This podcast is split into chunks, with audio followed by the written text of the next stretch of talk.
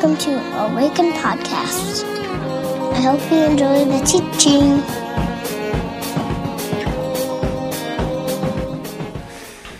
Ah, man.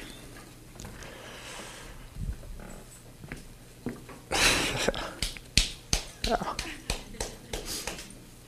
I'm with you, Linda. It's funny how God rewrites things. Feel a bit like a proud father right now. Um, if you have your Bibles, I want to invite you to turn to the book of Acts, chapter 2 for those of you that know the story of the scriptures. Uh, not planned by Awakened people that we would talk about this story today, ironically enough. Um, this is the beginning of the church in it, the book of Acts. Isn't that, isn't that interesting how that works? Um, so, we're in this series, Eat This Book, and we're kind of wrapping it up. We're rounding the corner. Um, and uh, I want to start this morning by asking the question How many of you wear corrective lenses, uh, either like uh, in your person or on your face? Raise your hands right now. Keep them raised. And how many of you, if you were to take those corrective lenses off or out, I would become very blurry? Keep your hands raised. Right, right. So these corrective lenses, they sort of help you see the world as it is, right? Uh, without them, they, whatever is in front of you becomes quite blurry and, and difficult to see. And I want to suggest the possibility that the book of Acts, um, and for those that aren't aware, the book of Acts is really Luke chapter 2, or Luke volume 2. So Matthew, Mark, Luke, and John. Luke was one of the gospel writers. The book of Acts was written by Luke, and many believe that it's just a continuation of the gospel story. Uh, so this is Luke chapter 2, or Luke volume 2, and I want to suggest that in order to understand Luke and Acts as Luke intended it, uh, a particular lens is needed in order to do that. Uh, and it's one of ancient Judaism. It's one of Jewish, first century Jewish culture at the time of Jesus and before. Um, now, I don't know if you um, maybe have ever had this kind of experience before, but um, how many of you have ever come to the Bible, and especially in a time like this when somebody says, in order to understand Luke and Acts, you have to understand first century Judaism, and you kind of think like, what chance do I have in this deal of understanding? Anybody ever been there before? Um, I remember when I was a youth pastor, I was telling Laura, and this is when I knew my youth pastor days were numbered because I wanted to talk about like first century Judaism with high school students. Let's be honest, right? Like who to make out with is kind of like right at the top of the list. First century Judaism is not.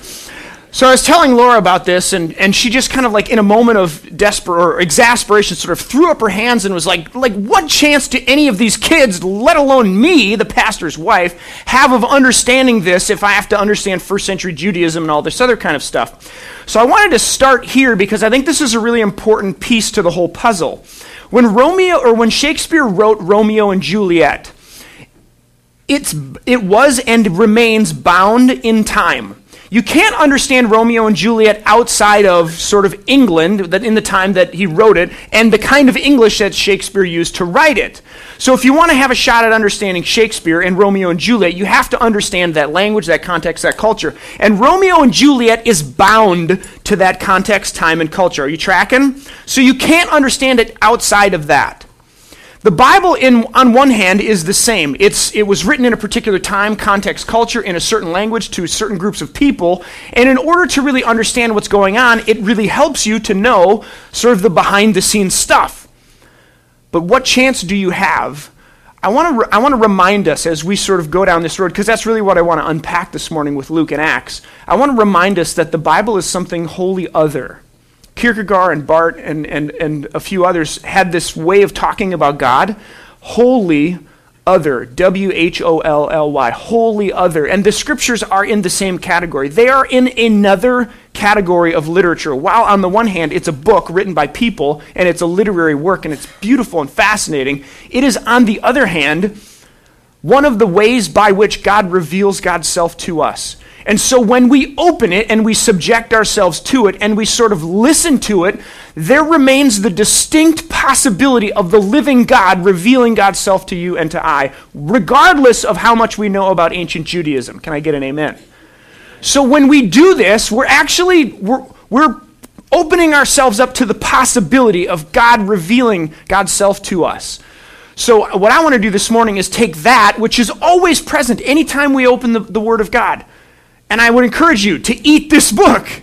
because of that fact, I want to take that possibility of God revealing himself to us in this moment as we open this word, and then also combine it with study and hopefully sort of peeling back some of the layers of what Luke is doing in hopes that we might understand, in hopes that we might hear from God. Anybody up for that today? Okay. So, um, uh, Acts chapter 2, starting in verse 1, says this When the day of Pentecost came, they were all together in one place. Suddenly, like a blowing, like the blowing of a violent wind came from heaven and filled the whole house where they were sitting. They saw what seemed to be tongues of fire that separated and came to rest on each of them, and all of them were filled with the Holy Spirit and began to speak in other tongues as the Spirit enabled them.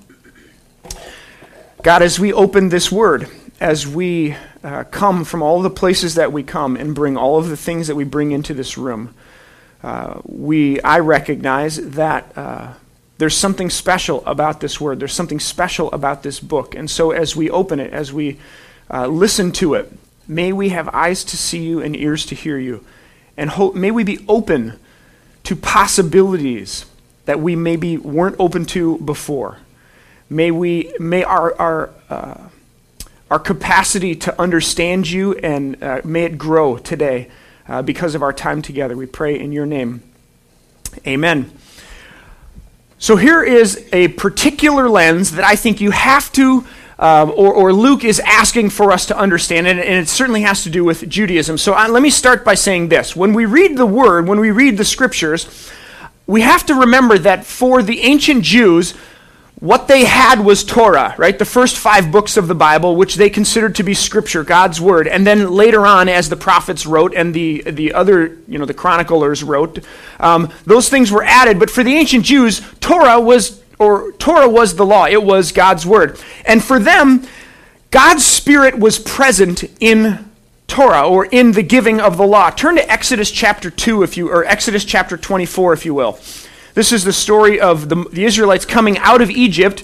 And this is Moses, um, and one of the times when Moses is asked to come up onto the mountain with God. So in Ch- Exodus chapter 24, it says this Then the Lord said to Moses, Come up to the Lord, you and Aaron, Nadab and Abihu, and the 70 elders of Israel, you are to worship at a distance. But Moses alone is to approach the Lord. The others must not come near, and the people may not come up with him. Verse 3 When Moses went and told the people all the Lord's words and laws, they responded with one voice Everything the Lord has said, we will do. That one echoes through Israel's history. Um, Moses wrote down everything the Lord had said. Now skip down to verse 12.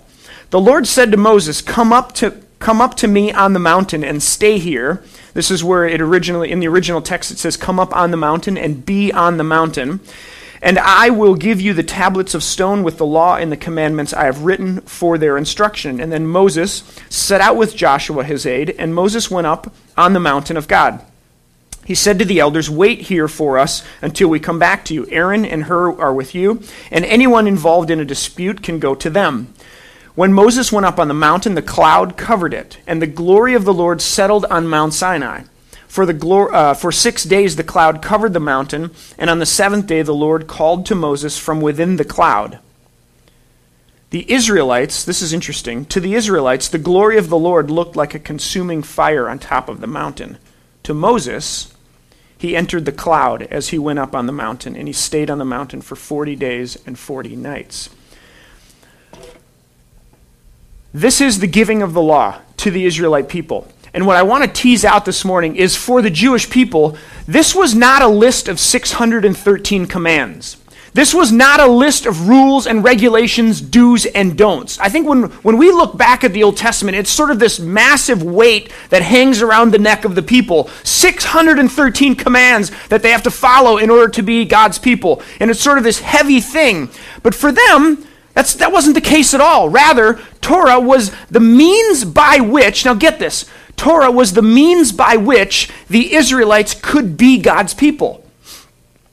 It was, it was the clear expectation and way by which Israel was in relationship with God. And not only that, but at Sinai, where Moses receives the law and Torah for the people, God's Spirit is present Right? And this is told, this is made known by the lightning and the thunder and the flashes. What the author's trying to say is God's spirit is in this moment and here on this mountain. And it's made very clear. So for the Jew, Torah was a gift. It was grace. It was the way by which they could be God's people. It actually enabled them to be in relationship with God. Which, if you think about the Spirit for us as the church, the Spirit is the means by which we come to know and understand who God is. This, this is what the law was for the Jewish people. One only needs to read Psalm 119 to hear the Jewish people's love for Torah and the love of the law that they had because they knew that it wasn't 613 commands of do's and don'ts, and if you didn't, you got whacked. That wasn't the heart of it. The heart of it was this was a gift from God to be able to be God's people in the world. So it's a total mind shift for many of us when we look back at the Old Testament. It's sort of this God of thunder, God of wrath, you know, God of whatever. But that's not how the Jews saw and understood the law. And this was really important. And so when, the, the, when God descends on Mount Sinai and gives the law to Moses, they believed that the Spirit of God indwelled the law. Now, if you move on in Israel's history, you find that, um, and we've covered this, when they come out of exile and they come into the land and then they're given the judges and all that other kind of thing, then they start asking for kings. And it's at this point when Israel's history sort of crosses over or is on this precipice and moves towards what it ends up being, which becomes exile. Um, how many of you remember 1989 when the Minnesota Gophers played the Harvard? Uh, what I don't even know their uh, what's their mascot. Does anyone even know? Harvard, the Crimson. There we go, the Crimson, the Harvard Crimson. Um, how, they played the Minnesota Gophers for the national championship in hockey. Does anybody remember this? Do you remember this? We were at your house, Grandpa. 19. This is my grandpa over here, everybody. Grandpa Chaz. I remember I was uh, well in 1989. I would have been 12 years old. I grew up in a family where it was all, we all played hockey. So all five boys, we played hockey, and um, this was a huge deal. We made it to the Final Four as the Gophers, and we were we were in the championship game against Harvard. We were all over at my grandpa's house, all my brothers, my mom, my dad, my cousins, everybody, uh, my aunts and uncles, and so we were at this deal, and it was it was a barn burner. I mean, it was one of those games just up and down, back and forth. And uh, right at the end of the third period, we score to tie it up. So it's 3 3, end of the third period, and it goes to overtime, right? And sudden death overtime in hockey because it's like death when you, when you lose. So it's sudden death. It's sudden death. And so, you know, we're all just, you know, flying high. And there's this, like, spirit in the room, right? There's this expectancy, this hope. Like, we tied it up. That's fate. We're going to win this game comes down this guy named Lance Pitlick. He just clangs one off the pipe. I mean, a real clanger. You could hear it on the TV. It was. Have you ever seen a puck hit a pipe? You know the four the goal posts. I'm out of your field here. Okay, there's metal posts around the goal, and when the puck hits it, it like makes this really rattling, clanging noise. So he just clangs one off the pipe, and we're all thinking like, this is it. It's the the puck caroms into the corner. The Harvard comes down, and they score, and we lose. I know, right? And it was literally like someone had sucked the life out of the room. Have you ever been in a situation like that at a sporting event or maybe like at a play or a, a, show or something where there's this, like everybody's this huge moment and everyone's there and then something tragic happens and it's like, like a vacuum gets hooked up to the door and just sucks the life out of the room? There was this spirit of expectancy and hope that was present. I remember it like it was yesterday. And then in a moment, it was gone. And it was this like drought of where do we go from here? you know, like we're so close.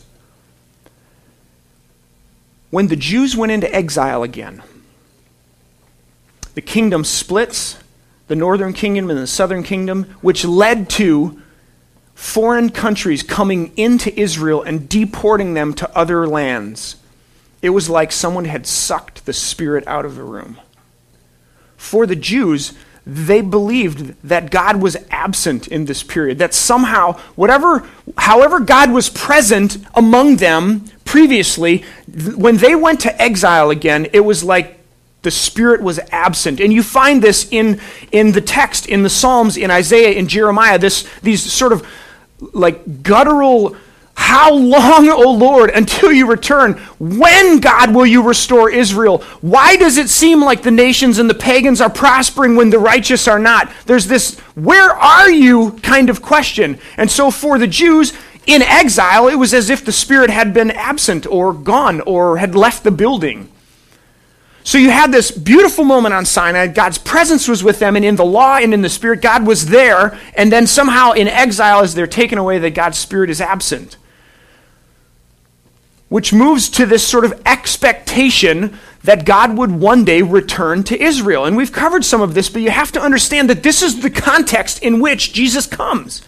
So for the Jewish people, there was this expectation that not only would Yahweh return to Zion, return to Jerusalem, return to Israel, but there were a couple of things that, would, that were connected to that. One, that the Messiah would return. Two, that the Spirit of God would once again be poured out.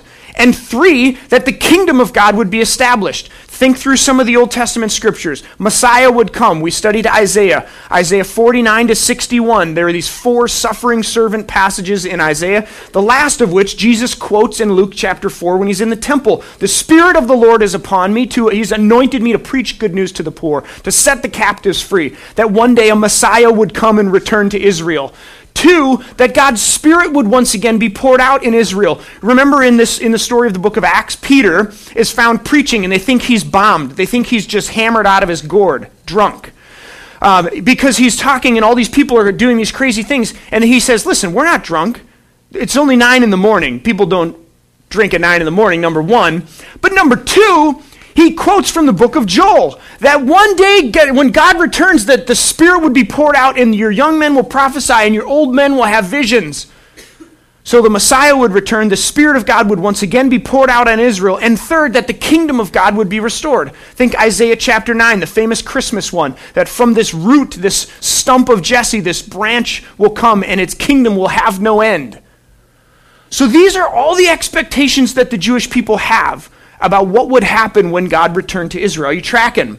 Now, think through Jesus' last week. There are a couple of Jewish festivals. There's a number of Jewish festivals that the Jewish people would, would sort of um, celebrate in a year, but three of them happen within Ju- Jesus' last week of his life and the next 50 days. Passover being one of them. Passover was the celebration when the Israelites come out of Egypt. They sacrifice the lamb because in that time or in that moment, they, they put the blood on the doorpost and the angel of death passes over all of the houses of Israel in Egypt and all of the firstborn sons are spared. So this is Passover.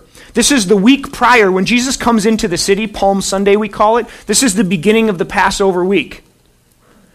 The second one is the, the festival of first fruits. So a couple of days after Passover, the, the priest in the temple would come out onto the temple steps and he would, he would grab, he would have like a sheaf of grain and he would wave it on the temple steps to signify the celebration of the first fruits of the harvest.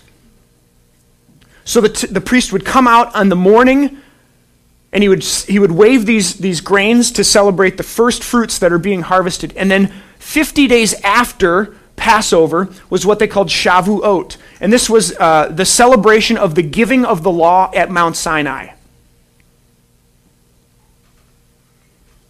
Is anyone putting this together? There's candles behind me. I'm not going to back up into them. Listen, Jesus' last week of his life, when is he killed? Passover. When the, when the Passover lamb would be slain for the families in Israel.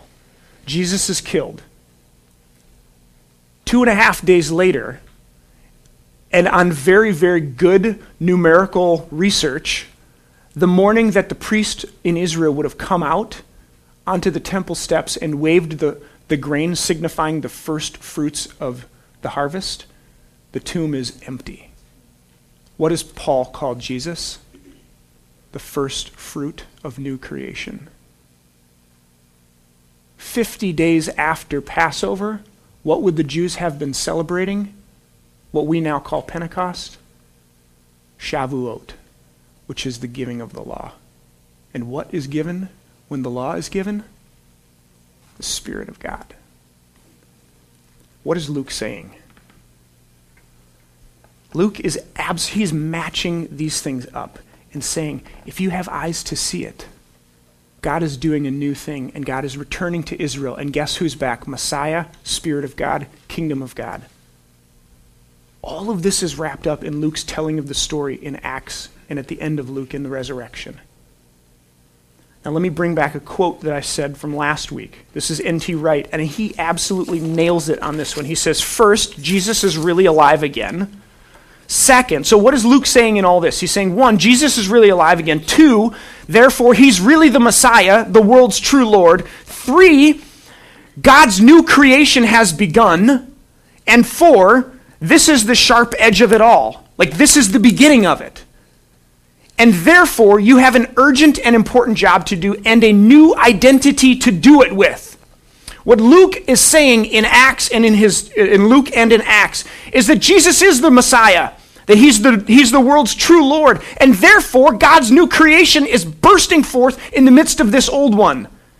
And therefore, those of you who are in Christ now have the Spirit of God empowering you sending you out into the world to do and be what God has called God's people to do and be. This is exactly what Israel was supposed to do and be. God sent, calls Abraham and sends them, gives them the law on the mountain 50 days after the Exodus. And the Spirit of God goes with them into the world. What Luke is saying is that there is a new thing happening in and through Jesus. And Jesus has taken all that Israel was and was supposed to be upon himself and now begins this, with this new seed of new creation and resurrection. And it's, this is the sharp edge of it all. So the question that is begging to be asked at this point is so what?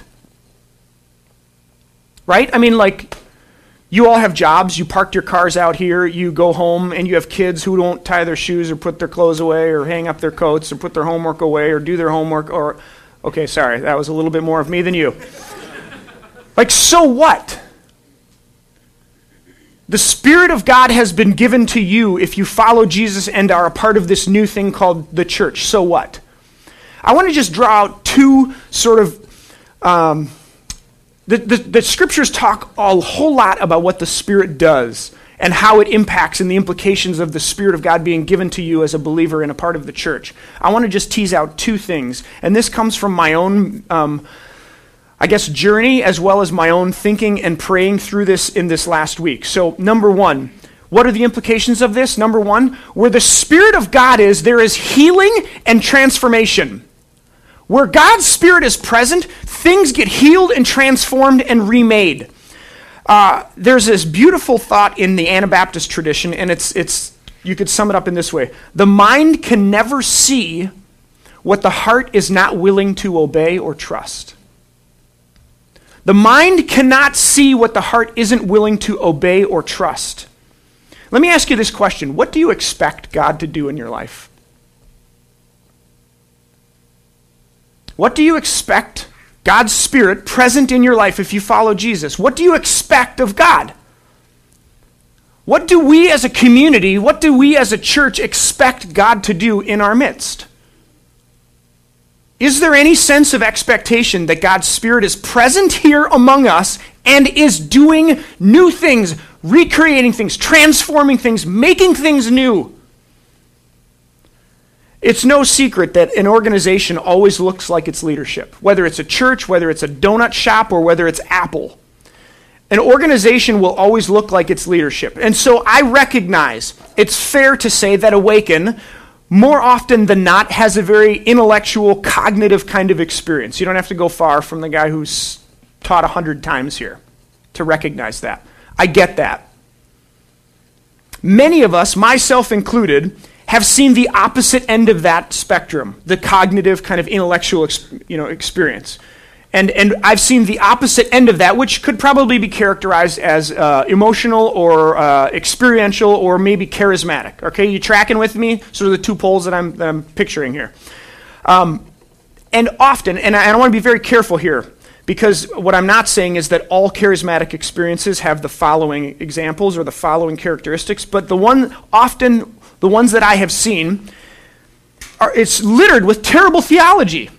when, I have, when I've seen or been a part of charismatic experiences, I've often thought, like, you can't say that! That's bad theology! Or that's not what the text is saying, that's bad hermeneutics! Or you can't exegete the passage like that! There's no way it ever meant that! That's kind of some of the things I say. but here's the problem I don't want you to check your brain at the door. I'm not interested in that, and it's not what I want for you. And sometimes I feel like when, when charismatic is on the table, it's sort of check your brain at the door. The problem with that is the baby goes out with the bathwater, right? You've heard that phrase before. When, when, when we've seen one, one side or when the pendulum swings to one side, the, the, the natural reaction is for it to swing all the way to the other side. And so, as, i as, as we talk about the Spirit of God and its presence among the people of God and in our lives, I guess I want to just highlight the fact that if we have any work to do at Awaken, it's to come back, it's to go from this side, the cognitive intellectual, and maybe I'll offer the possibility or create space for the miraculous. Do we believe that God heals? Do we believe that God changes people's lives and that when the Spirit of God is present, crazy things happen? Do we believe that? Is there, is there room for that at Awaken? And I'm the chief of sinners on this one. I mean, I let my, I played my cards, right? You know, check your brain. That's been my experience. But so I want to offer the, maybe the, the invitation for us as a community to ask the question of what do we expect from God? We love the Father and the Son. But what about the Spirit? Is there room for that in this community? Do we pray for that? Do we ask God to, to be here in powerful ways? To do things that maybe our minds can't even grasp? Remember that quote? Our minds cannot see what the heart's not willing to obey or trust. So that's one, as we think about the Spirit. Two, where the Spirit of God is, where the Spirit of God is present, we're led into truth, and we're convicted of sin.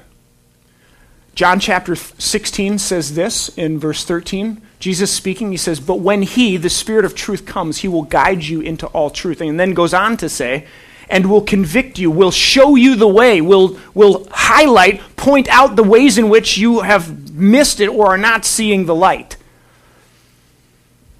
And this is where I want to be really specific about. There are universal implications when the Spirit of God is present that, are, that is for everyone and for all of the church. And then there are these particular implications. When you say yes to Jesus and when you follow Christ, there is this laying down of your life in death so that you might be raised up in this new way of being, this new way of living, this new way of understanding that is the pattern of Jesus. This is the whole this is the paradox of the gospel. This is the we talked about it last week, the great reverse that the only way to resurrection and new life is through death. And so when you say yes to Jesus, there is a laying down of one's life in death so that you might be raised up in the newness of life. And this is why baptism is so beautiful. We don't get to pick and choose what the Spirit has access to. When we say yes to Christ, there is an all encompassing, everything's on the table. And this is why it's such a huge risk. This is why it's so counterintuitive. That we would lay it all on the table, everything about me, all of my identities, and the way that culture, culturally I find myself and recognize myself, that all of that is on the table, and that we don't get to pick and choose what the Spirit has access to. But here's the beauty of what the scriptures teach that because I follow Jesus, the Spirit of God is not only Spirit of God universal for the church, but Spirit of God for me and my own particularities, the ways in which my heart have proclivities towards things that do not give life. And here's the here's the, the, the, the one that's really hard for us to get as sort of binary thinkers. It's either or, it's right or wrong. And hear me on this one. Don't put words in my mouth, please the particularities for me and my heart and what is best, what is God's best for me, may or may not be the same for you. What I'm not talking about here is sort of postmodern, you know, universalism, pluralism, anything goes. No, it's not, because everything's on the table. We've already crossed that bridge, right? It's all been submitted. And so now because it's all submitted, the ways in which my heart leans towards, as Luther said, is turned in on itself, may be, and in fact, most likely are, different than yours. And so this is where the Spirit meets us particularly. And certainly, conversations among believers where we challenge one another to live out the lives that God is inviting us into, yes, absolutely a part of it. But the question I want to sort of ask is who leads that process? It's the Spirit. And if we believe that's true, and if we believe that the Spirit of God is present, man, that is so much more freeing than we've got to figure it out for one another, right?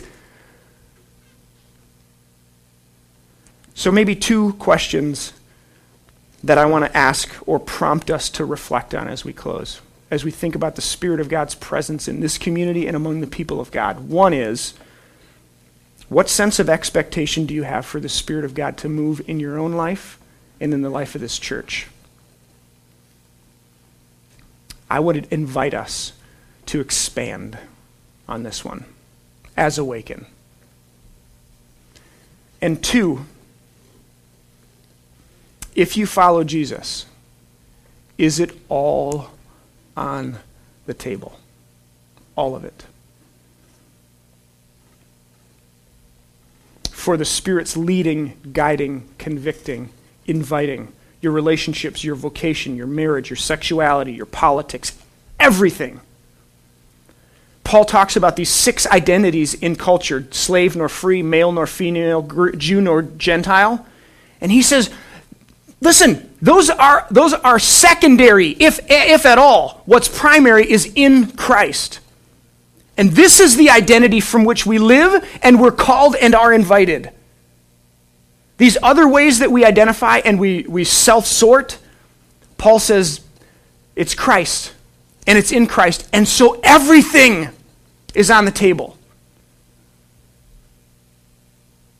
And the Spirit of God says this is, or, or the text says that this is where life happens. This is where we are in Jesus resurrected, where new life begins to take form, and where the Spirit of God calls us and invites us and changes us and transforms us so that our identity is in Christ. There's a ton of freedom here, right? If this is true, if the Spirit of God is leading, then we don't have to be the moral police in the world. we can love and we can let God be God and do what God will do, which is always shining the light on the places that need light. And we follow. The book of Acts, I would encourage you to read it this next week. The disciples constantly find themselves behind this, the curve on this one. The Spirit of God is way out in front of them, doing things and going places that they would have never expected God to be. I want to encourage this community to lean hard into depending on the Holy Spirit that's present in this community, leading and guiding and shining light. We do that. Amen? Okay, get out of here.